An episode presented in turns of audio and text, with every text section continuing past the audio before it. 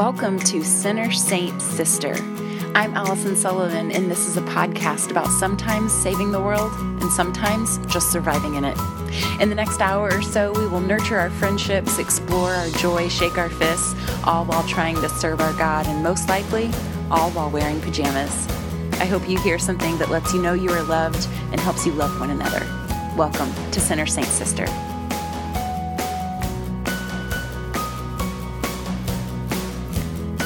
When I lived in Japan, there was this very famous bridge that people would visit and tour and eat lunch by. It was a very picturesque Japanese scene the cherry blossoms, the ancient architecture, the girlfriends and boyfriends having dates there. And there was a tower that you could hike up to at the very top of a steep hill if you were feeling adventurous. And at night, they would light this tower up so much so that no matter where you were in the city, you could see this great light. I lived in Japan for three years, and when it was time to come back to the United States the last night, I went back to this familiar scene to take it in one last time, and it occurred to me, maybe for the first time, what Jesus might have meant when he talked about a city on a hill in Matthew. A city on a hill when darkness falls around us. I don't think I'm being naive when I say that Bryan College Station has potential to blaze for God's glory. I believe in us to be a city on a hill. But a city requires more than just one light. We matter in a story bigger than just our own. We have to shine together, work together, speak love together in order to be a city lit up for the benefit of the kingdom. We need each other. It would be glorious if all we had to do to light up a blaze was worship God in unity, but the truth is that this world has been ravaged by sin and among many other things, race divides us. And there is so much hostility around the topic. So many people say race doesn't matter. I was raised to treat everyone the same. I don't even notice skin color. Well, if that's true, if it's really no big deal, then bring it up at Thanksgiving. But you wouldn't want to ruin dinner, right? So, see, it does matter and we have plenty of opinions around it. Racism is such an awful, ugly thing that we refuse to examine it. And I'm convinced that if we could just be a little kinder with ourselves, more gentle, then we could come to some truths a little easier because nothing changes until it becomes what it is. But we're so afraid of being labeled a racist that we have unexamined biases. And we can't ever really get to the bottom of this issue because we refuse to really confront it. When our discomfort is so great that we refuse to engage, an enemy wins. When we dismiss the pain of our brothers and sisters because it's not our own pain or because we don't understand that pain, I am certain an enemy wins. I've reached a place in my spirituality lately where I can't keep the peace over doing what is right. It's not important to me to be blameless anymore. I want to be better. And it is only through documentaries and articles and reading and listening to my friends of color that I have realized that not everyone is able to move effortlessly through this life without ever having to think about the color of their skin and what that might mean. It's so easy for people like me to say that race doesn't matter when their race doesn't matter. I get to choose what I want to know about racism. Getting to choose when and where to speak, it's a privilege. There's that word. White privilege. It is not an insult. I was born into a world where I feel like I belong, and that is no small thing. To belong. The Lord wants for us to belong, a godly belonging where we belong to each other the Lord tells us that all tribes, tongues, and nations will come together. And we are distinctive in that unity. Unity containing distinction. That is God's great plan. How beautiful it could be if we didn't let defensiveness or insistence or indignance derail this conversation. Pope John Paul II said that the new charity was dialogue. I love that. Can we just be charitable and listen? We don't have to perfectly agree. We don't have to perfectly agree to be a family. We prove it every night at dinner time. We don't have to perfectly agree who to vote for. My family proves that every night at dinner time. But we do have to show up, preferably kind and committed. And then, with the Holy Spirit, can we examine? Can we do that after listening? Because if we could listen and learn from people of color and then examine, I think we will have a few things in place to properly lament. It's a starting place to gathering and weeping with those who weep. And if we are putting our dukes up against weeping with those who weep, this is worth an examination of conscience. As I've gotten pushback, I've received far more encouragement and stories of deep reflection and contemplation, by the way. But as I have been met with resistance, my response has been that perhaps the Lord has us consoling different people. My heart happens to ache for unity. I don't feel like I chose that. I feel like it chose me. So maybe our journeys to Him, maybe they're different. And maybe that's okay. But if you're not consoling anyone, and if your heart doesn't ache for anything, then you're not in the ring and I don't want your feedback. I've been accused of being a chirpy optimist, but I think I'm an optimist by faith. I believe in resurrection endings, and I'm convinced that if we could just get closer to people's stories, knee to knee, not the news, you know, but knee to knee, eye to eye, I'm convinced that these stories will lead us places we would not choose to go on our own, and my greatest lessons come from the things that I don't choose on my own. I believe in this town to get it right, I just do. I believe in Bryan College Station. I believe that Bryan College Station is ground zero for revival. I believe the Lord is doing a new thing. I believe in new miracles for a new moment. And I believe our town is the city on the hill, blazing for all to see, blazing for his glory.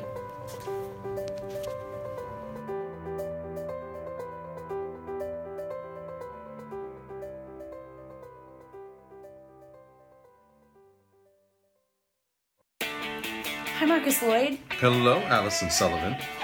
Allison Mays Sullivan. I'm so happy that you're here with me and willing to do this. Yeah, I absolutely. we had our live recording. It was probably a week and a half ago now, and um, it was a lovely event. Event, and let me tell you that ripples throughout our community are happening. There have been so many conversations that wouldn't have been had, movies being watched Yeah. that would not have been watched. I mean, there dreams being had. There are like really, really specific, beautiful details Yeah. um, that have come because of it, and people have been working them out through me, by the way. Oh, I, and so I, I don't know if that's good or bad. Yeah, well, and it's been an exhausting week and a half, which Yeah. I, I don't say lightly. I realize that um, as as a white woman, um, that that can sound whiny because that is a lot, oftentimes a lot of people of color's existence. Sure. All of these emotions and things um, being worked out through you on a regular basis. If you make yourself open to that, and I know that you have, Hmm. so I want to take a minute to acknowledge. Um, just your stamina and love for God's people. And um, thank you very sincerely from the bottom of my heart for agreeing to do this um, conversation that is essentially extra. Yeah, well, and look, here's the deal: is it? You said it right. It is a love for for God's people. It is a love for God. I think we have to, you know, I just in this conversation sometimes people get in and they and they hear what you're saying and they feel like, hey, you're trying to create division or you're mm-hmm. bringing up all these things and and you don't love this and don't love that and, and this is come my this work comes out of a deep, deep love for God and a deep mm-hmm. love for His people, mm-hmm. and per, per, particularly a deep love for God's reputation uh, in the world. Yes. Right? Uh, the unity of the church Oneness, is a calling yes. on my life. Absolutely. Uh, and it's really about making God's name famous, as we say in our house. Really, Mm-hmm. just bringing that out. So it's a deep love for that, um, and a re- and a recognition that, man, if, if if the church can't have these conversations, who can? Exactly. Right? Like this is We really should be leading the conversation Right. when it comes to manifesting the oneness of the people Absol- of God. Absolutely right. Exactly. Our- yeah. It- it is a family conversation, and the church should and can have this conversation. Well, I know oftentimes, Marcus, you lead out of pain, and that is, um, it's not a tall order because no one's ordering you to do it, except maybe the Holy Spirit. Well, you, yeah, you, y'all that, can take sure. that up.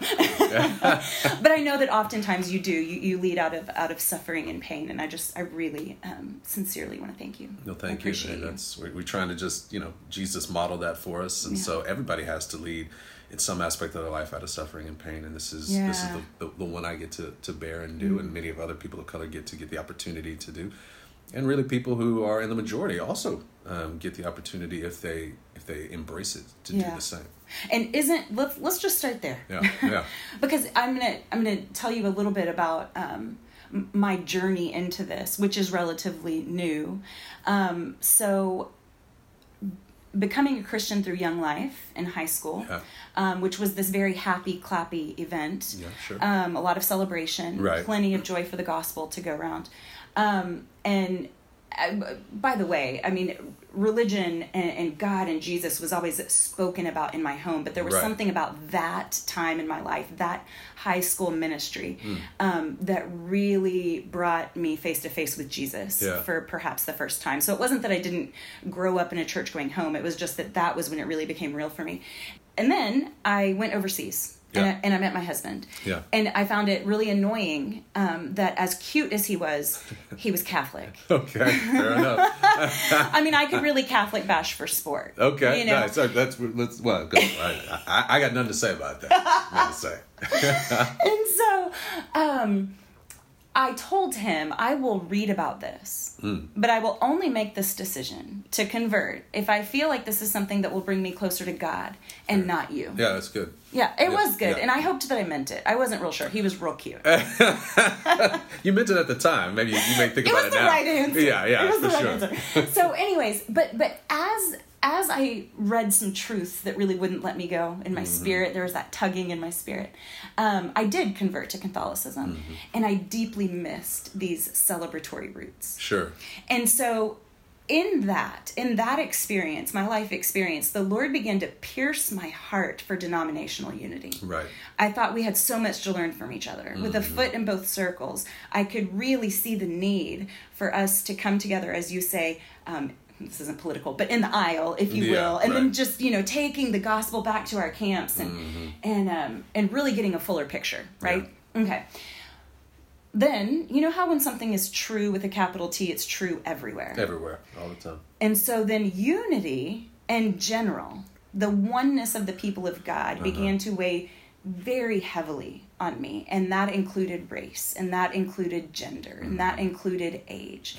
Um, and so unity, like you, we have a similar calling um, by God. My heart is broken for the division Right. um, that, that I see in the church. And what a, this is how I wanted to start, but what a privilege that is Yeah. that I could get to this point in my life Yeah. and and honestly say, well, I don't think race matters. And, and I, as I sat in the live recording, I knew that there were a handful of people sitting in that audience thinking to themselves, why why are we doing this? Right. I thought I don't I have an open mind and I'm careful with my language. Yeah. What else is there? And when we define prejudice as hate and discrimination as violence, right? Sure. What that allows us to do is separate ourselves from it. And so, my question to you is why do we need to talk about this? And that's kind of a big question, but Yeah. can we start there with those maybe five to 10 people sitting in the audience that night going, this feels unnecessary? Yeah, mm, that is a very broad question. There's so many reasons uh, why we need to talk about it. I, I, I, I think if I'm thinking about the question right now, the place that immediately came into my mind was thinking about the the, the problem of pain, um, the areas of pain. I think about this a lot in my work and external focus and the job that I have, and really just trying to figure out a way to reveal to the congregation that I get to be a part of the pain points in the community. And and so when I think about like why are we having this is because we have people who we call brothers and sisters uh, in this country that are saying, I am hurting here. Yeah. I'm experiencing hurt. I'm experiencing pain. I'm experiencing oppression. These types of things, and and so that should, in and of itself, make us perk up and go, wait a second, my brother and sister, you're feeling pain and hurt. I, I I'm supposed to, as a fellow believer, bear those burdens with you. So tell me about that. And so that's the first place I think we need to start is that there's people who are who are expressing I'm experiencing pain here, um, and and the, the the difficulty I think is that is that we don't always believe them.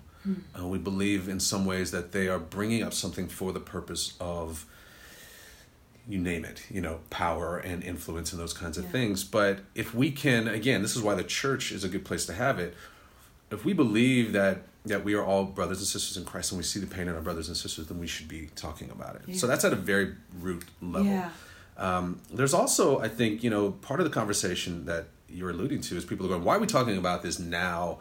Didn't this get done with? Like, what are we doing here? And, is this a liberal myth? Yeah, exactly. you know what I mean? Like, is this something that has just been made up? And I think what's bringing the conversation back into the light or continuing, or yeah, back into the light as it, it never was out, but it's being brought into light is we're, we're continuing to see um, disparities um, between, uh, uh, just very frankly, people who are in the majority culture, the white culture, and those who are people of color, particularly Black and Latin Latinx uh, members of the society. We're continuing to see disparities that have always really existed. So you'll hear things like the wealth gap and the um, opportunity gap and education gap. And what I think the problem was is when whenever whenever that was that people go back to in which they think that all of this uh, racism and uh, you know injustice was obliterated.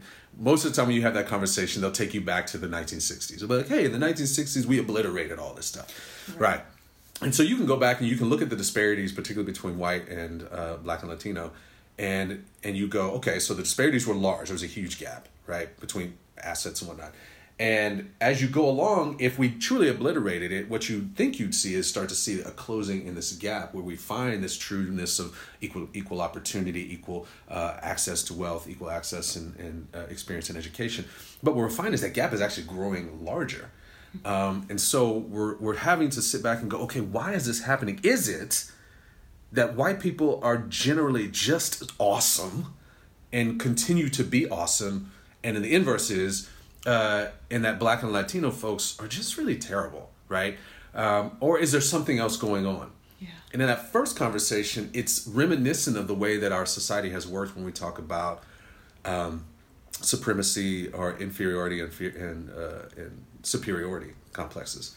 Um, we are seeing those things where it, it appeared we grew up in a society that told us that to be white was to be superior and to be anything other than white was to be inferior and so we're left with that that we're left with just that piece if we don't try to figure out aspects of of um, of say a privilege that's being uh, perpetuated over time right. and so that's where it's coming out is there's this pain that's out there yeah. there's these disparities that are there and people are pointing and going why isn't this being fixed because it's actually growing Right. Um, and we go, I thought we had more opportunities, but we're seeing less. Right. I thought we had more access to education and more support in education, but we're seeing less. Yeah. Or what we're seeing is lots of that influence, um, money, resources is still going into predominantly white communities. Right. Uh, so, and that just continues to produce hurt and cycles of poverty and cycles of hurt in our society. Robin DiAngelo is she has a PhD in whiteness studies. Right. Awesome. and she just has really really great lectures that I've been listening to lately. And she was talking about I don't know if this is her image or someone else's, but she was talking about a canary in a cage. And the door to the cage is open. Mm-hmm. And you could get this really, really close up view of the canary in the cage. And you could see with your close up view, your myopic view, um, no bars. And, and you could look at the bird and you could say, What is wrong with you, bird? Mm-hmm. Fly out. Yeah. What are you doing? Yeah. But if you take one step back, maybe even two, maybe even three, you'll start to see a larger grid of something that is in place mm-hmm. called oppression. You, you brought up that word. And you can see that, that there are systems in place, placed by whom? Majority culture. Yeah. There are systems that are put in place and while you're you're right the door is open mm-hmm. but these systems in place it's not that they make it impossible for the bird to get out it's that they make it unlikely mm-hmm. and so i think that a lot of times um, white people who want to move on from this race topic too quickly who want to wipe our hands of a devastatingly ugly past mm-hmm. um, will will take kind of a, a sigh of relief whether they agree with them or not with obama right yeah sure okay, we're done with that now. We're done with that now. We can finally move on. This is over. Why is that? Can you speak to that a little bit? Because I do think that this is a common white sentiment. We've had a black president. Mm-hmm. Yeah. All right. To talk about um, having a black president is uh, it's an extremely interesting conversation because I too, you know, being able to, to step up and see a a for all intents and purposes a black man step into the White House was a, an amazing feat um, and an amazing one for our country. There's a couple of pieces that I think have to be articulated in the midst of it. Um, and it's it's gonna sound terrible, right? But we're friends. Yeah, yeah. So it's interesting to me that the first black president we have is a biracial man. Mm-hmm. Right? So there's this aspect that he brings with him that is acceptable mm-hmm. to our culture and an aspect mm-hmm. that is unacceptable. Some rewards of conformity? Yeah, yeah. And um, what what we loved about Barack Obama was his calmness. He was articulate. He was a good speech giver. Um, he was well groomed, fresh faced, mm-hmm. young, vibrant. He had just enough coolness to make him separate from mm-hmm. other previous presidents, presidents, but he had all the the the, the visual and and audible trappings of sort of assimilated American society. So he was a very he was a very assimilated version of of blackness. Mm. Um, is this controversial? What you're saying right now? Yeah, yeah, yeah for sure. Okay. Uh, no, you know, the black community would talk about it too. They look, they would say the same about me, mm. uh, just when they hear me speak, mm. uh, and maybe seeing me as being married to a white woman. I'm a very sure. acceptable, mm. quote unquote, acceptable black person for white people. I always I, I, say it sometimes when I do a panel. I'm a smooth taste uh, for white people, uh, which is it, it's, wow. it's it's easy to I, I go yeah. down easy. Uh, I I know how to maneuver that space well enough that I can maneuver in white spaces with very little with very little issue. It's only when I take stands that are that seem to be more black that all of a sudden all the areas of whiteness that I exist in have issue, right? right? Right. And so you saw the same in aspects of Obama, right? There's always gonna there's there's this liberal uh, sort of agenda. People like the idea of a newcomer coming in. They like the idea of a black president, a Latino president, a woman president, right? There's there's always this group that is pushing for sort of that minority, which is great. I think it's fantastic. So you're gonna have people going, but then there's always, uh, at least in my experience too, if you play the right kind of black person, you become very endearing to the culture as a whole. Mm. Um, and so and so I think Barack was able to do that. You get to wear the badge of not being a racist without ever being uncomfortable, without ever sacrificing. Right. Right? right? Because he doesn't, because particularly Barack didn't make you feel that uncomfortable, except when he did it. right? So, uh, some of the things when people talk about Barack and they talk about his presidency, particularly in this area of race, I'll hear people say he's trying to, he tried to cause division uh, in the country. Like when he, when um, uh, um, uh, Trayvon Martin got shot, and he stood up in front and he said, "If I had a son, he would look like Trayvon Martin." People were like, "Ah, how dare you say that? You're going to separate the country. You're causing division in the country, right?" Mm-hmm. Uh, because what did he what did he do? He stepped in and claimed himself as black in front of the whole country mm. and sided, if you will, mm. with with blackness in front of the whole country.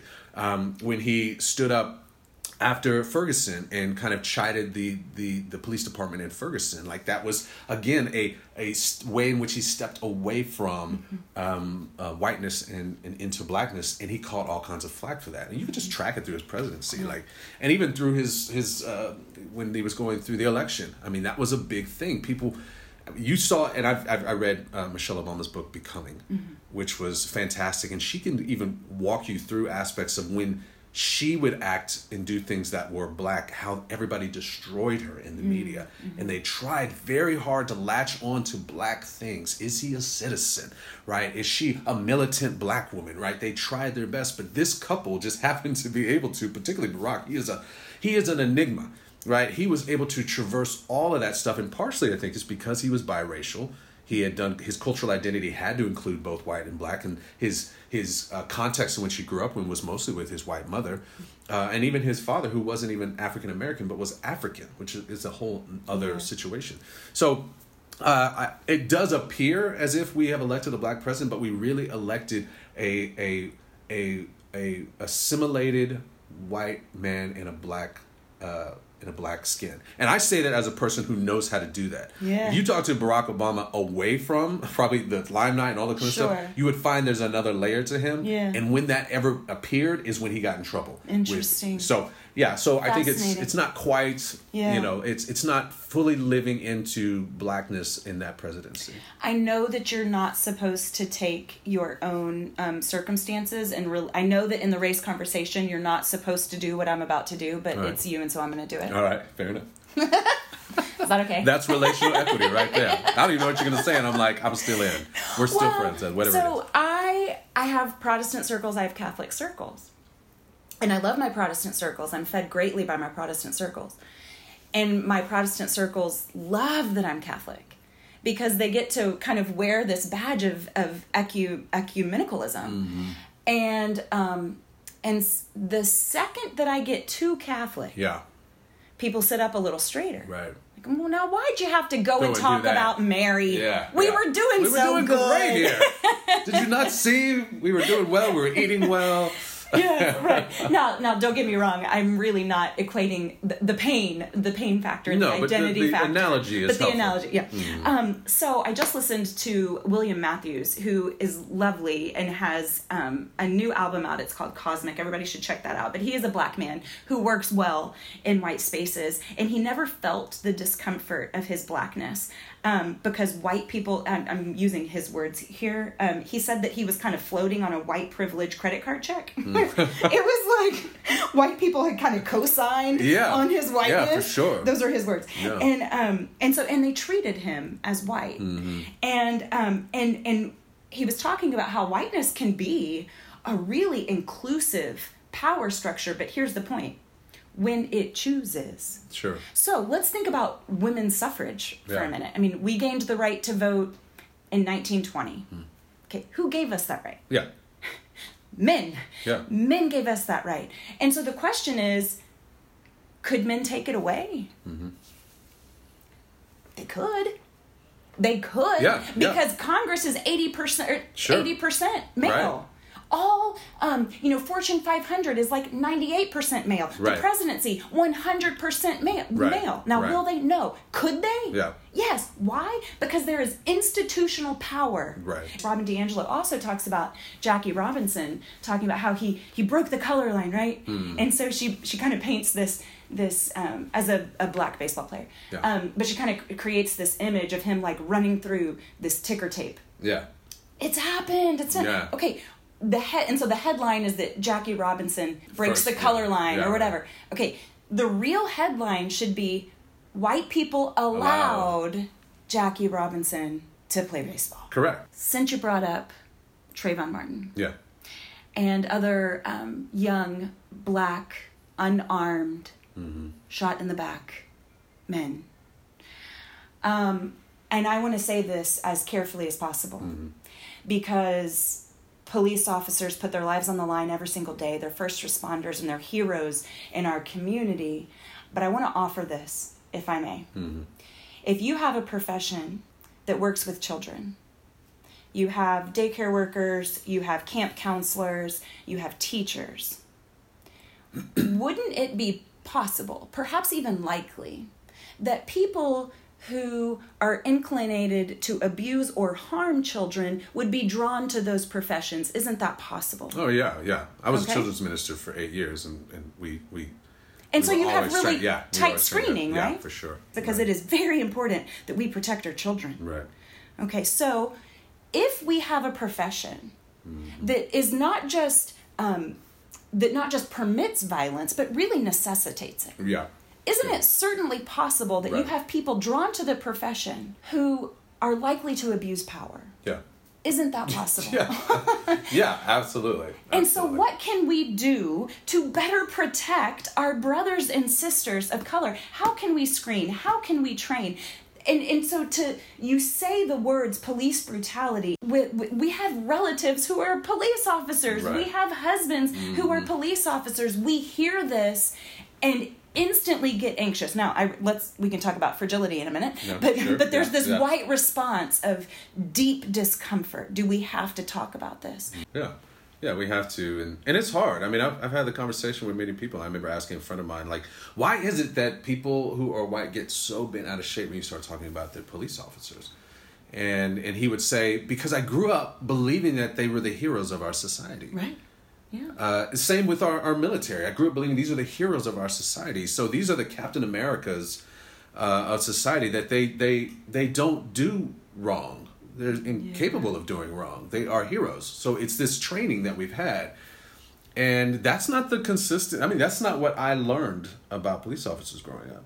Although I respected and wanted them around, uh, wanted in the sense of I wanted the I understood the the necessity for uh, a group of people who can protect and serve, if you will, uh, in the society. Um, there, the fear of the police was constantly um, in my whether it was projected upon me and even experienced by myself. Um, it, it was always there, and it even continues to be there to this day. Sure. Um, and and even I mean even more so now, right? When you're all these things that are being caught on video, On you hear the video, we have our computers in our pockets. Right, we yeah. can see this, and people are recording it, right? Yeah, And we're seeing yeah, we're seeing the types of folks who are getting shot. It was one thing when you have people who were fighting the police and they're trying Sure. to protect themselves, those kind Sure. of things. But even then, what you see now is you see policemen and people entering into spaces and causing ruckus. Getting this person into an argument and into a fight, and then shooting them and saying self defense, and you go, wait, but you you approached them, right? I think like we talk about Trayvon Martin, we talk about this guy Zimmerman, right, who was the security guard, and he said, I I see these guys come through all the time. I'm going to approach him, and the police are going, don't approach him, sir. We don't need to do that. No, I'm going to do this. He does it, gets into a fight, has more than he can handle, and then he shoots the kid because he was getting the kid was beating him in a in a fight he started, and then gets that protection of you know he gets to protect himself because he was getting beat up.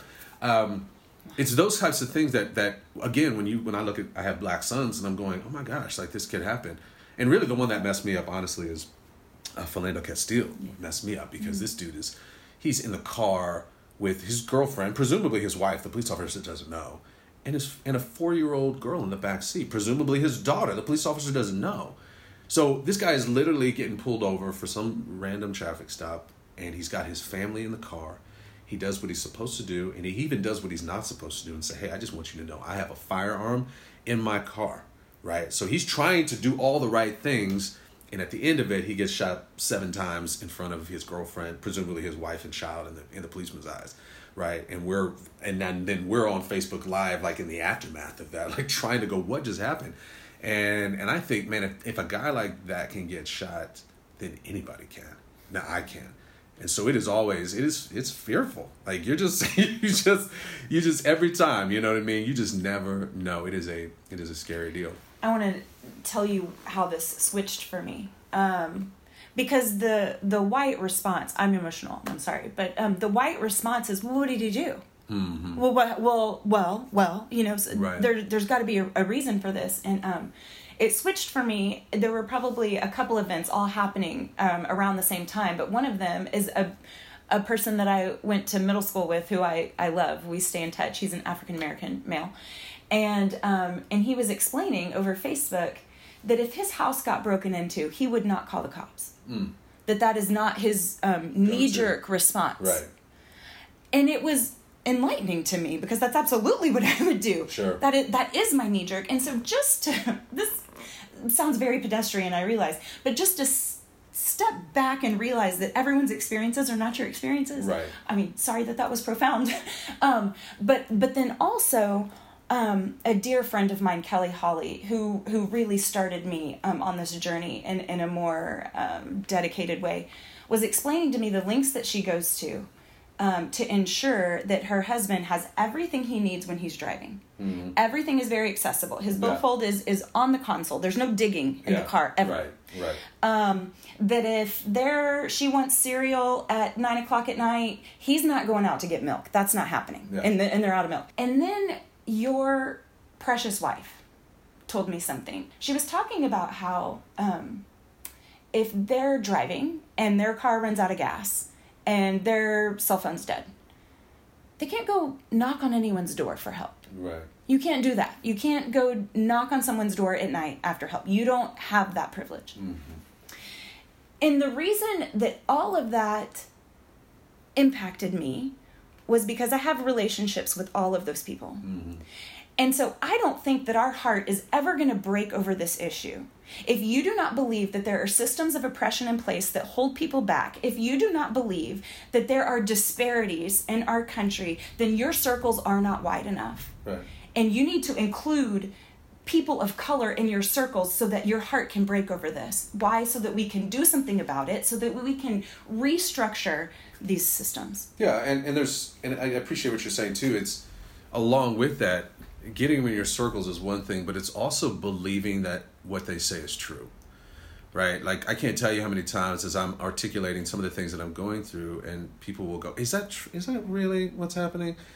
As if I am not, uh, or black people are not astute enough to uh, sort of name their own experiences. Yeah. you know what I mean? Yeah. Uh, and I use a lot. Of, I always kind of say it like this: like you know, I get to preach in front of uh, of thousands of people, and um, and predominantly white, and and I unpack and I exegete the Word of God all the time, uh, with very little question. Right? Uh, they, oh my gosh, that was good. They believe what I tell them when I'm exegeting the words of God.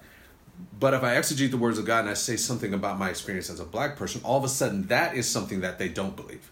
That's something that they go, wait, I, I don't know about that, right? So how is it that you uh, you have no problem me exegeting the word of God to you, which is really valuable. You need to know. But when I exegete my own personal experience, all of a sudden I don't know what I'm talking wow. about. Um, and again, and there's look, and to be fair, there's aspects of personal experience that Black people have that we we put and project on ourselves. Some of it's not. Some of it is is not true in that we are assuming that it's happening but because we've seen it so many times we are putting up this protection. Okay. So if i'm going so if my car breaks down in the middle of the night and i have to go to somebody's door i have to go and i have to and i need to knock on the door i'm doing all kinds of different things to make myself safe and make the people feel safe. I'm standing way back in the door my hands are exposed i put on my white man smile you know, I put I, my bass takes out of my voice, and I come up here and I go, hey, hi, I'm good to see you. I'm sorry, my car's uh, just had it. I'm sorry, it's silly. It's I know it's late, and um, but if I don't know if you have any hands, maybe maybe if you, you don't even have to, if you bring your cell phone out, I can use your cell phone out here. I don't have to come inside, right? I understand the the the all the uncomfortability that goes on with that, and I'm always working to make sure that wherever I am, everybody feels good, and that's what I have to do all the time right? If I'm having a conversation, a confrontation with someone, uh, particularly if it's a female, like I have to, I have to use certain voices, and I have to kind of be able to to slow down and breathe and those kind of things. And with a man, the same thing. And even in my neighborhood, when I walk at night in my neighborhood, which I have, there's 77 houses in my neighborhood, most people know me in that neighborhood, but it's dark, right? And people don't recognize black people if they don't see a lot of black people. They just, you know, is that Marcus? Is that somebody else? And I walk in the middle of the street, whistling are singing something happy, right? Just so that if they happen to see me, if they're on the porch, that they'll do that. And I and I try to dress a certain way if I can, right? I don't want to be too too relaxed in there, but I try to whistle and laugh and just keep things, you know, feeling like, oh, this is not a threat to me. And that's just how I have to do life, you know, just any kind of place. So I have a question. Yeah. Is are you able to navigate that well because your EQ is off the charts? Emotional quotient, just oh. how smart you are interpersonally? Or is every black man able to to do that and do that well? Is that are are are the are are African American spaces pulling people aside to say, "Hey, this is how this needs to go down," or are you just naturally good at that because? Uh, yeah, yeah. There, look, there's lots of discussion and talk about it for sure. Um, I am a an interesting case because I grew up not we all are growing up in whiteness, if you will. Sure. But I grew up in proximity to it as sure. well. Yeah. And so th- there's proximity privilege that goes along with that. There's okay. some wonderful things in which networks in which I, I'm able to maneuver a bit and I have access to. Um, but I also learned, and you said this earlier, um, because I was able to uh, assimilate myself in such a way, I became almost invisible as a black person in spaces that are white. And so then they would start talking about things as white people tend to talk about things with all white people. forgetting that I was black. And so I would hear how they were describing people of color. I would hear how they were reacting to them, and I would start making mental notes about how I need to do life Wow. away from spaces that aren't familiar to me or Wow. that don't have familiarity with me. Yeah. And Lisa says that all the time. My wife, she's just like, "How do you know white people's minds so well?" it's like because I grew up. I know. Mm. I know. I know it because I had to do it to survive. Yeah. And so yeah, so my IQ is off the charts in that sense because of my experience. But there's Okay. also conversations when you get with uh, black people. And look, I didn't grow up in this way where I had a lot of black people to hang out with. It would only be at certain times. But there's conversation that we have about like, hey, don't do that, right? Hey, don't remember you can't do that. My dad would pull me aside. He said, ah. look, you got all these white friends and they're going to want to go do all these different things. They're going to want to go trespass and jump fences and things like that. You cannot do that. Yeah. Because if you get caught, Yeah. you will be punished worse than they will. Yeah. Is that true? I don't know, but he had it enough. He had experience enough to kind of go. I need you to know that, and so I was very, very cautious of my spaces, right? And we grew up in high school, right? And I don't know, we didn't hit all the parties, but I was rarely at many of the parties because I was like, if something goes wrong here, Wow. I could be the one, um, you know, punished for this. In fact, we saw this in East Dallas with Jordan Edwards, I think is his name. It's a kid, part somebody got shot, uh, or a, a gunshot happened in the house. This dude was doing what he's supposed to do, just to leave. leaving. I'm leaving the He's party, leaving. and a police officer gets there and shoots into a window of a car, car. moving away. Now, why did that happen?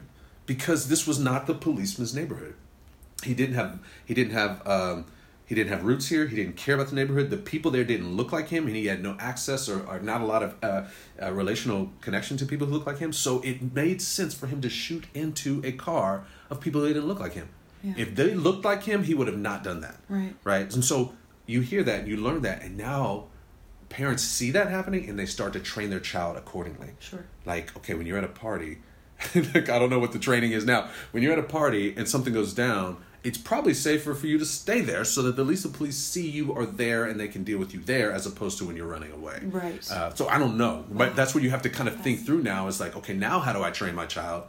Um, and look i hear i know what the pushback is because i've said this on a sermon here before and people came up to me and they're like well i had conversations with my kids about or my parents had conversations with me about how to act with police officers and how to act in certain spaces.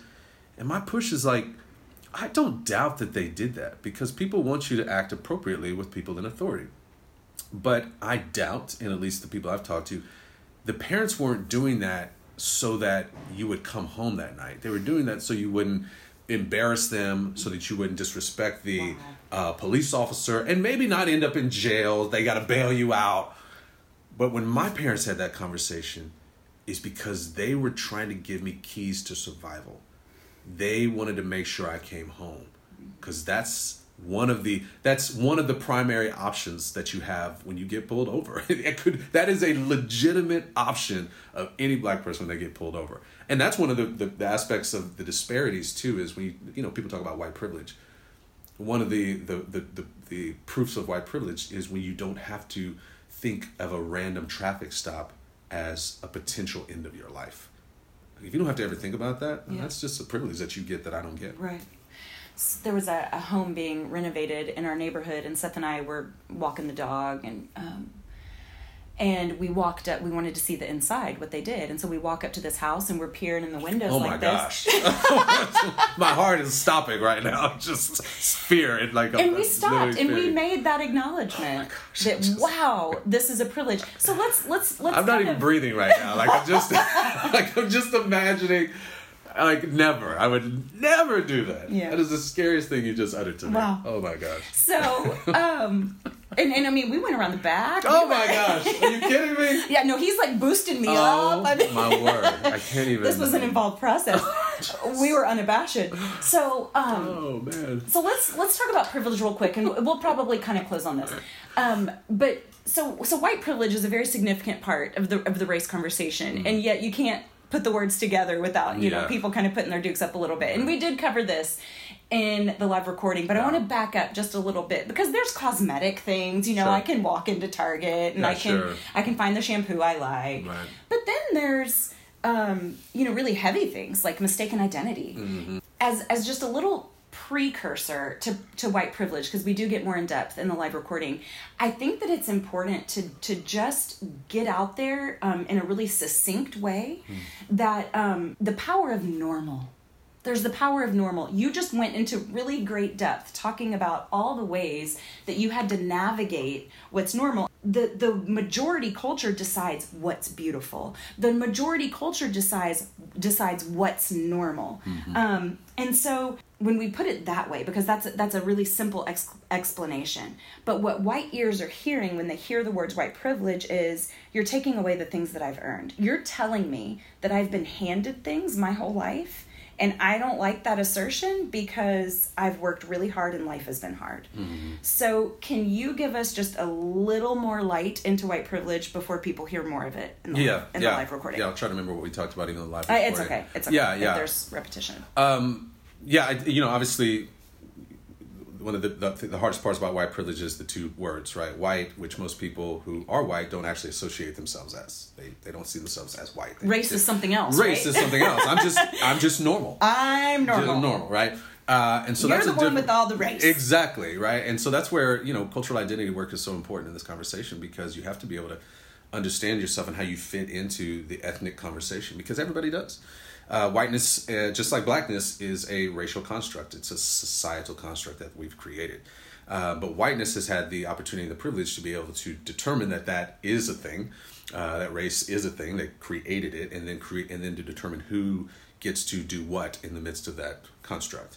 Um, but all that to go back to whiteness, it, it, people struggle with it because it's you're thinking of yourself as an individual, and when you talk about white privilege, it's a, really a group concept. Right. It's this again, it's it's uh, invisible uh, unearned rights uh, and advantages given to uh, systemically or systematically given to a group uh, of people, a group, a group members of the white majority race. And so, um, all the things that we're going to talk about in the podcast are just mm-hmm. just ways to find, yeah. you know, that kind of stuff. Yeah. Uh, I think what's helpful, possibly, for folks as they're getting into the conversation is to really understand even the historical understanding of it, real quick um, this concept of what we're talking about white and black it's not an um, it's not it's not an american construct only and it's not only come about in the last 100 120 years mm-hmm. right you can go all the way back to the time of aristotle which is pre-christ and you can find philosophers and people making delineations based on people's color people's mm-hmm. skin and they call it climate theory Hmm. Um, and it's basically this idea of those who live in places that have a lot of sun, they get darker skin, hmm. uh, and they are pr- prone to laziness because the sun is hot and you don't like to work out in the sun. They don't wear a lot of clothing, so they're prone to be more sexually promiscuous. Um, they tend to be uh, uh, weaker in some areas because of the, the breaking down of their, the sun on their skin.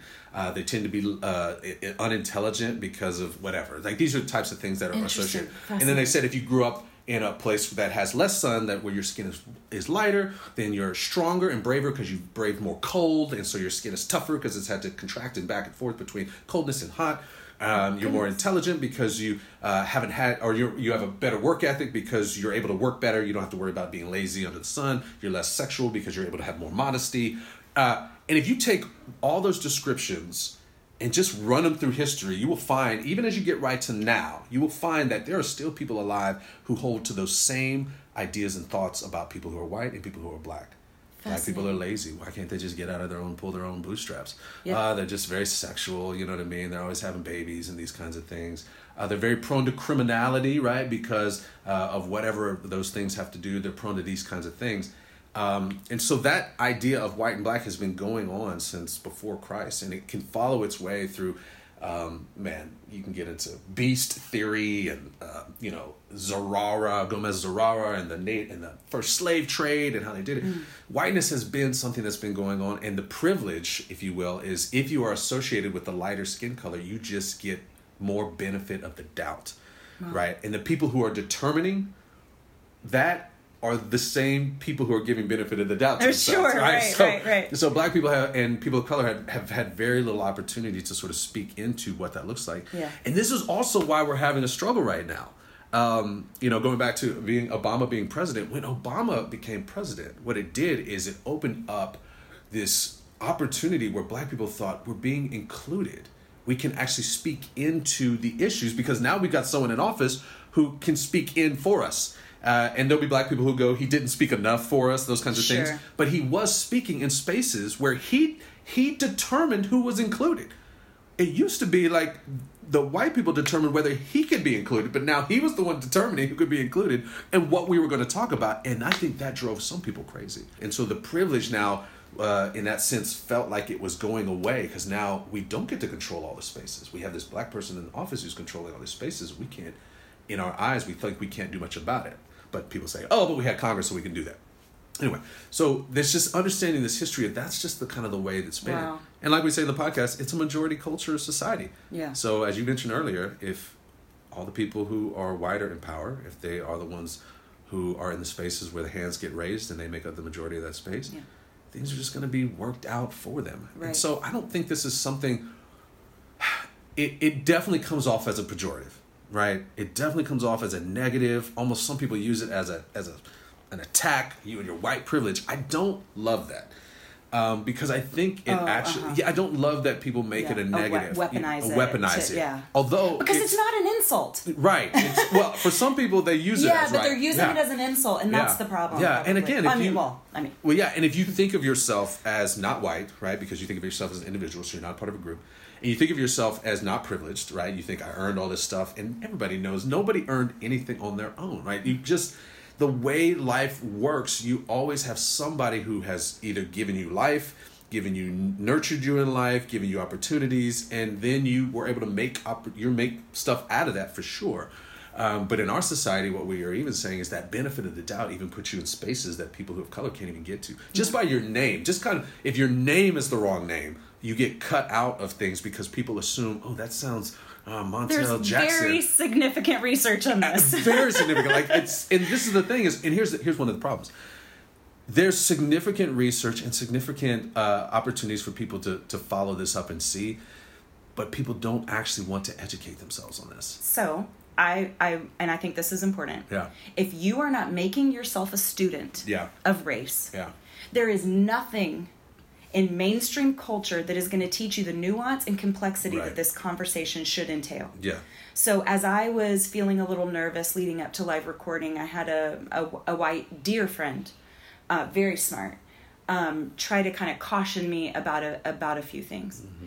And I had to lovingly tell her, I'm taking all of my instruction about racism right now from people of color. Thank you, Yeah. but, but no thank you. Yeah. And so if you have not made yourself a very diligent student, you're just not picking this stuff up. Yeah, yeah.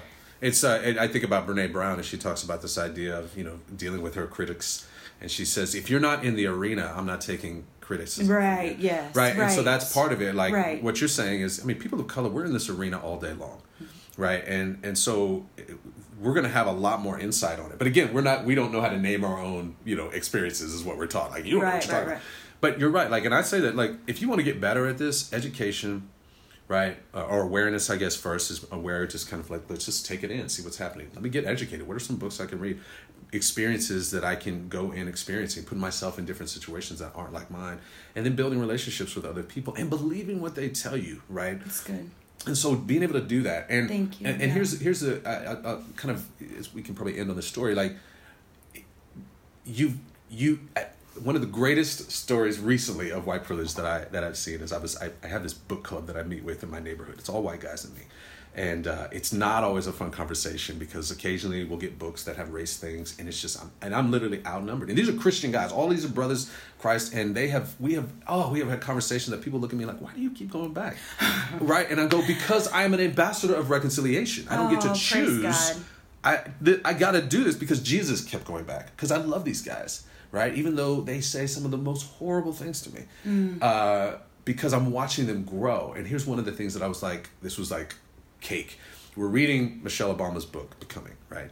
And uh, we read through the book, and I'm just like, You got a bunch of white guys to read Michelle Obama's yeah, book? absolutely. And we, we we choose, you know, because I've challenged them like, hey guys, we've been reading nothing but white men for the last year and a half. Like, we need to open up our, our, our box a bit.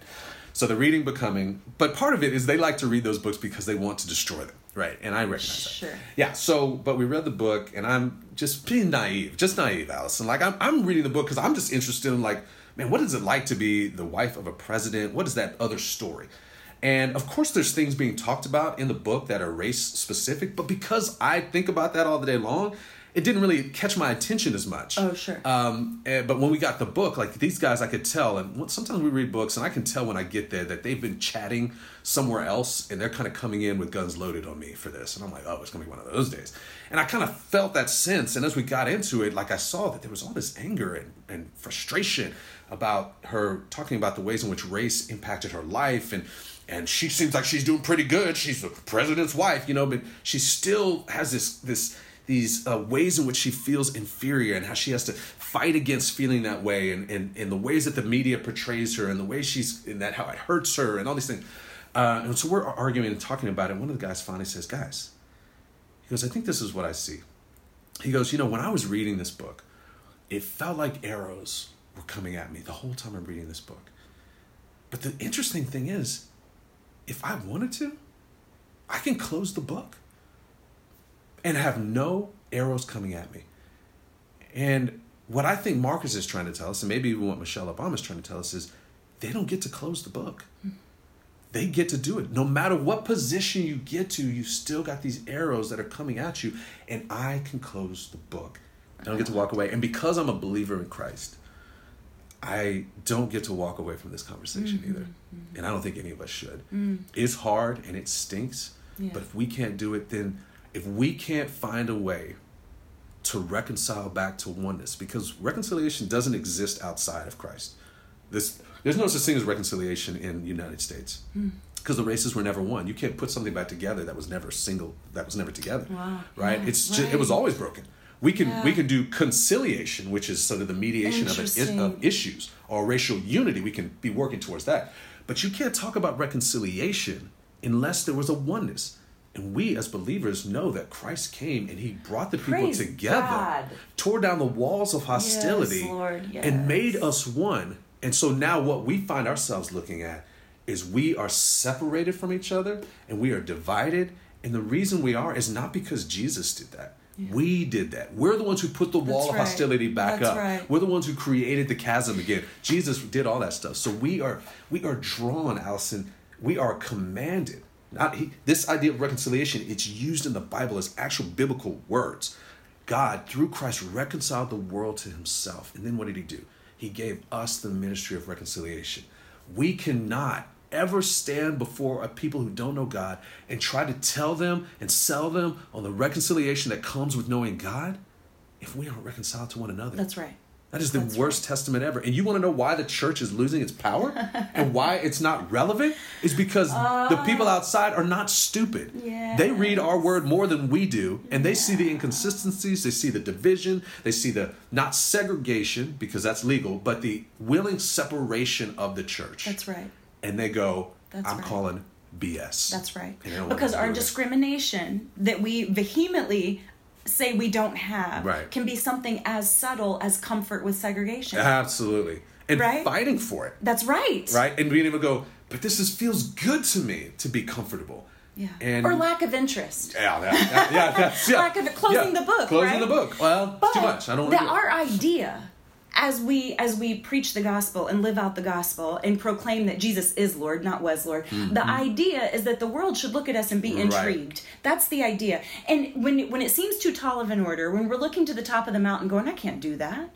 Unity is not ours. This was your larger point, but unity isn't ours to create. We Jesus already did already that. Did God did the big thing. Right. It's ours to maintain. Yeah. It's and just, to reflect. Mm-hmm. It's the and this is where when you get into the race conversation, and you know I can go all day on this stuff, but you know diversity uh, of of uh, of race or not race really ethnicity is the real word for it. Racism a construct that's not real. Ethnicity is true, and ethnicity is eternal we see that in Revelation 7 9. Like All it is eternal. tribes, tongues, nations. Right. We there's distinctives. There's distinctives. Yeah. And it's this oneness in the distinctiveness. Yes. Right? They're all there in proximity to God, all tribes, tongues, and nations, but they're wearing the same uniform mm-hmm. and they're they're they're swinging the same palm branches yeah. and they've got Praise and God. they're shouting out Amen. in a singular faith. So there's yes. unity there, Hallelujah. but there's this other layer of like of of not disunity but um, just identity like a different cultural identities ethnic differentiations almost as if god intended it as if it was uh, right. something he said i desire this and that is the true reflection of the image of god right? That's what's supernatural. That is Because we can stay in our camps on our own, Yeah. by our very own power, by our very own strength. I've said it many times. We lose. If God's saying, this is going to be the way in which my church is fully reflecting my image and experiencing me eternally, then to fight against that expression means you're actually separating yourself from God. Mm-hmm. Right? God said, I'm putting myself in the middle of the of heaven, wherever it is, whatever. The throne room is here. And if you want to be in proximity to me, you got to be in proximity to one another. You don't get to try, you don't get to choose. So if you're up in heaven, you're like, man, this this is bunk. I don't want to be all these places. And you want to create a white church. You know what you got to do? You got to walk away from God to get there. Wow. And that's what we've done. Mm-hmm. We have created things in which we mm-hmm. are walking away from God. Mm. We're getting away from the proximity of God mm-hmm. just for our comfort. And that's that's actually a picture that C.S. Lewis gives us of hell, where it's just mm. people constantly moving further and further away from each other uh, because they, they in isolation.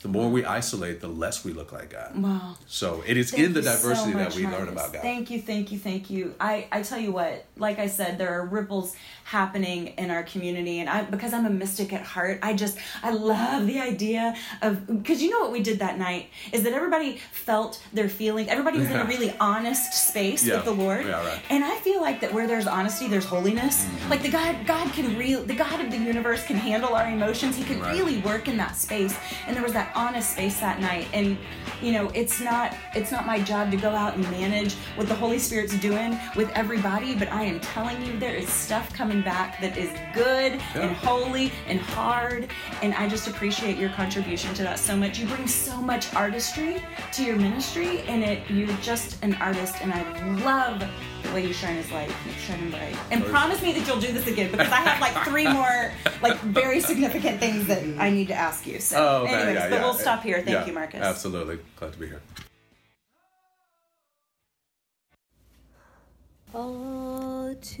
Dear God and Father of us all, you made all nations and tribes and tongues of the world in order for us to be a family to come together and worship you. And then you gave us your Son who taught us how to love one another perfectly. Increase among us God's sympathy and tolerance and goodwill for one another. Help us to appreciate the many gifts that other believers in our lives bring to us. Help us to see all people as people that you dearly love and for whom Christ died. Thank you, God, for the astonishing variety that we have around us. Give us bravery and courage to widen our circles of friendship.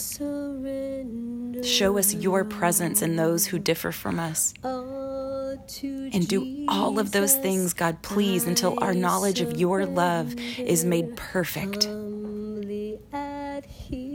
Thank you, God, for the prophets among us and their transcendent voices that cry out for justice and mercy. Open our ears, God. Help us to follow the truth that they speak. Save us from injustice that secures our own well being. The prophets, God, speaking on your behalf, give them the fire of a lion and the tenderness of a lamb. Give them love for the people they speak to. Thank you, God. Thank you, God. Please break our hearts for what breaks yours. In Jesus' most holy name, amen. In the name of the Father, and the Son, and the Holy Spirit. And for this episode, a deep and hearty thank you to Marcus Lloyd. Thank you also to Pamela Anthony Cutright and Chen Redfield for music. Sinner Saint Sister now has a Patreon page. Search patreon.com for Allison Sullivan and please consider giving your support. There you can find excerpts and extras. For this episode in particular, Marcus helps me put words to a situation where I found myself speechless. Please like, review, and subscribe, and tune in next week.